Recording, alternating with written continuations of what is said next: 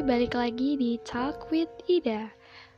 Oke, untuk episode kali ini berjudul Misteri Kamar 104. Nah, jadi ini cerita diangkat dari kisah nyata dari seorang gadis yang berinisial A. Jadi pada suatu ketika ketika uh, si A itu berumur kurang lebih 21 tahun, dia udah mulai kerja, terus dia uh, kerjanya di luar kota. Untuk pertama kalinya dia masih bingung mau tinggal di mana. Uh, setelah mencari-mencari akhirnya dia ketemu uh, dengan salah satu apartemen yang memang cukup dibilang murah dan strategis dekat dengan tempat kerja dia. Akhirnya dia memutuskan untuk uh, pergi ke apartemen itu untuk nanya-nanya dan ngecek apakah benar ada yang kosong dan harganya murah atau tidak.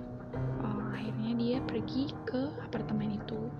Jadi apartemen ini tuh uh, lumayan cukup di kota tapi sudah dekat sama kuburan. Bukan sudah dekat lagi sih tapi emang dekat sama kuburan. Awalnya dia ragu kayak di situ nggak ya tapi mau gimana lagi? Namanya dia uh, anak cewek yang nggak tahu mau tinggal di mana di tempat yang murah dan aman. Akhirnya dia memutuskan buat di situ aja ngecek dulu di sana. Pas ke sana dia ketemu sama penjaganya. Penjaganya baik banget. Uh, pokoknya ibu dan bapak penjaganya itu. Terus uh, dia disambut baik di sana dan dia ditawarin untuk di beberapa kamar. Karena dari kamar lantai 1 sampai lantai 10 itu uh, lumayan penuh tapi setelah lantai uh, 10 ke atas itu udah lumayan sepi. Kurang lebih ada 20 lantai ya. Jadi dia memutuskan buat uh, ditawarin sama penjaganya itu uh, untuk di lantai 11 Nah, kebetulan di lantai 11 itu ada dua lorong. Yang pertama lorong untuk turun ke bawah dan lorong untuk kamar-kamar. Jadi, kamar-kamarnya itu tuh uh, ada tulisannya gitu loh, kayak 101, 102, kayak nomor kamar gitu lah istilahnya.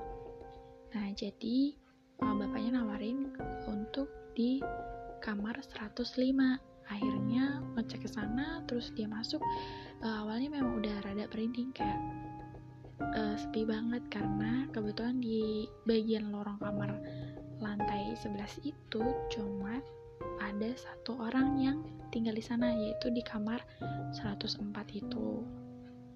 Terus akhirnya si cewek itu karena udah bingung banget ya mau cari ke mana lagi tempat yang dekat sama tempat kerjanya akhirnya dia memutuskan untuk bilang ya udah di situ. Uh, kemudian keesokan harinya dia udah mulai pindahin barang-barang tuh udah nyusun-nyusun di apartemennya. Awalnya masih biasa aja dia juga di situ nggak punya temen. Tapi uh, setelah dua hari dia di samperin sama kakak sepupunya yang lumayan deket sama kota itu. Jadi dia mulai nyusun-nyusun barang sama kakak sepupunya itu sampai akhirnya seminggu lebih akhirnya dia selesai dan dia udah mulai kerja. Nah pas minggu pertama kerja itu biasa aja tapi setelah minggu berikutnya itu banyak banget kejadian hal yang aneh banget. Yang maksudnya uh, sebelumnya belum pernah dialamin mungkin kita juga nggak pernah ngalamin itu ya. Jadi uh, pada malam hari uh, kurang lebih jam 11 malam atau jam 12 lah hampir jam 12 lah itu dia mendengar kayak ada suara yang jalan menuju kamar dia. Nah pas banget kamar dia itu berhadapan sama kamar nomor 104 kan dia 105 ya? Nah berhadapan sama kamar 105 akhirnya dia biasa aja kan kayak oh ya udah mungkin tetangga depan kali ya. Tapi uh, suaranya itu kayak makin mendekat mendekat mendekat dan kayak orang apa ya kayak suara hentakan yang besar banget. Kayak nggak biasanya gitu loh. Dia juga curiga karena tetangganya ini tuh jarang banget kelihatan walaupun lampunya memang sering hidup kalau dia pulang ke apartemen lampunya selalu hidup dan kayak ada suara air orang masak dan lain sebagainya. E, mungkin dia pikir tetangganya itu sibuk kerja ya. Awalnya oke okay, malam itu dia biasa aja kayak ya udahlah mungkin tetangganya pulang tapi kok malam banget? Akhirnya dia nggak menghiraukan itu kemudian hari selanjutnya itu makin aneh. Ada suara hentakan kaki ditambah suara pecahan piring yang bertubi-tubi. Kayak nggak berhenti gitu loh sampai jam satu malam. Akhirnya dia ngerasa ih kenapa sih? Tetangga depan apa ya? Akhirnya karena dia penasaran uh, pas hari Sabtu dia turun ke bawah untuk nanya penjaga apartemen itu uh, karena dia ngerasa uh, terganggu dengan suara-suara malam hari yang uh, menurut dia itu ganggu buat istirahat ya. Terus uh, si penjaganya itu bilang nggak apa-apa nggak apa-apa mungkin itu tetangga depan nanti saya tegur gitu kata penjaganya. Akhirnya balik lagi malam harinya lagi masih tetap sama dan anehnya tiba-tiba uh, wastafel untuk cuci piring sama wastafel di kamar mandinya. Si cewek ini itu air uh, kayak keluar air gitu loh tiba-tiba padahal dia nggak ada sama sekali hidupin. Dia lagi di kamar ngerjain pekerjaan kantornya. Dia udah merasa aneh kayak ih gila serem banget apaan sih? gitu loh. Kayak kok makin malam aku kayak diteror hal-hal yang aneh dan suara hentakan kaki itu masih ada temen-temen suara pecahan piring juga masih ada dan dia ngerasa bener-bener keganggu. Uh, itu dia udah ketakutan banget. Akhirnya dia uh, keesokan harinya ngajak teman kantornya untuk nginap dan tahu apa yang terjadi? Itu nggak ada sama sekali suara itu.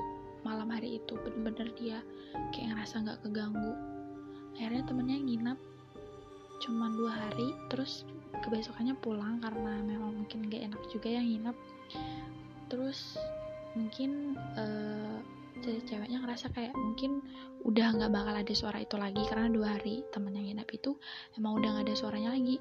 Tapi setelah temennya pulang besoknya itu malamnya suaranya itu kembali lagi dan lebih serem. Kayak ada orang uh, ngebaret tangan di dinding gitu loh. Eh pokoknya itulah suaranya. Bikin serem dan dia ngerasa makin keganggu. Akhirnya dia udah nggak tahan dia penasaran dan dia memberanikan diri untuk buka pintu kamarnya. Sedikit aja dia awal buka dan dia lihat apa teman-teman. Sumpah pasti kalian bakal kaget banget. Dia ngelihat tetangga yang ada di depan yaitu kamar 104 itu kayak baru keluar dari kamarnya sambil bawa kayak lilin sama pisau. Itu dia udah mulai takut banget. Dan dia cepet-cepet tutup kamarnya dan dia langsung cepet-cepet tidur. Dan ya seperti biasa suara itu terus ada sampai pagi. Mungkin subuhan baru hilang suara itu terus dia semakin merasa keganggu dia pengen nanya lagi ke penjaga apartemennya itu. Kayak dia curhat ngerasa keganggu ini ini dia udah jelasin. Terus penjaganya itu nggak percaya dan tetap kekeh kalau nggak apa-apa. Terus akhirnya e, si cewek ini ngerasa kayak udah risih gitu loh udah rasa keganggu. Kayak setiap malam jadi nggak bisa tidur kan teman-teman dan akhirnya pada malam Jumat dia masih tetap tidur ya di atas itu ada suara yang gedor-gedor kamar si cewek itu. Kenceng banget dia gedor-gedornya kayak orang ngamuk gitu loh. Akhirnya dia semakin takut. Dia akhirnya telepon penjaganya untuk naik ke atas dan memastikan bahwa apa yang dikatakan sama si cewek ini tuh bener kalau setiap malam tuh ada yang ganggu dia dan dia merasa keganggu. Akhirnya uh, si penjaganya naik ke atas dan pas keluar itu nggak ada sama sekali nggak ada apa-apa tetangga yang depan tuh. Nggak ada diem kayak ini tuh hal aneh gitu loh. Ceweknya ngerasa kayak uh, aneh gitu loh. Kenapa cuma dia yang bisa ngelihat akhirnya masih sama itu setiap malamnya. Ya dia ngerasa keganggu dia ngerasa nggak bisa tidur dan mungkin ngerasa stres ya kita jadi dia juga mungkin ngerasa stres.